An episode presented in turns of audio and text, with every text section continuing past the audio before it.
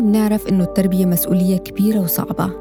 بيتحملها الأب والأم بكل أعبائها واللي بيزيد الموضوع سوء هو تدخل الأهل في تربية الأطفال خاصة الجد والجدة.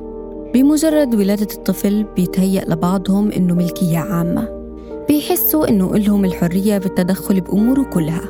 وهذا الموضوع مزعج لكل أب وأم إلهم طريقتهم الخاصة في تربية أولادهم. لأنه في اختلاف بالطباع والأسرة والزمن. الكل بيعرف اللي بتتعرض له الأم الجديدة من تدخلات المحيطين بطريقة تعاملها مع مولودها. بيعتقدوا إنها ما بتمتلك أي خبرة وإنها غير مؤهلة للتعامل مع المولود. هذا التدخل ما بيوقف عند سن معين. مرات بيوصل لمراحل متقدمة زي مراحل المراهقة والمراحل اللي بيكون فيها قرارات مصيرية.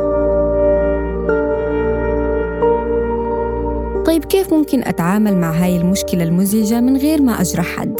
لحتى توقفي أي تدخل سلبي على طريقة تربيتك لأولادك. اسمعي كل التعليقات والانتقادات وخد اللي بيناسبك واللي حساه لمصلحة ابنك وطنش الباقي. خلي دايما الأشخاص اللي واثقة فيهم وبنصائحهم قريبين منك واعتبريهم الداعم لإلك لأنه هذا الإشي حيقلل من توترك. كوني ذكية بردودك لحتى تحافظي على مكانتك وعلاقاتك مع الناس. وبالوقت ذاته امنعي الناس من التدخل بطريقة تربيتك.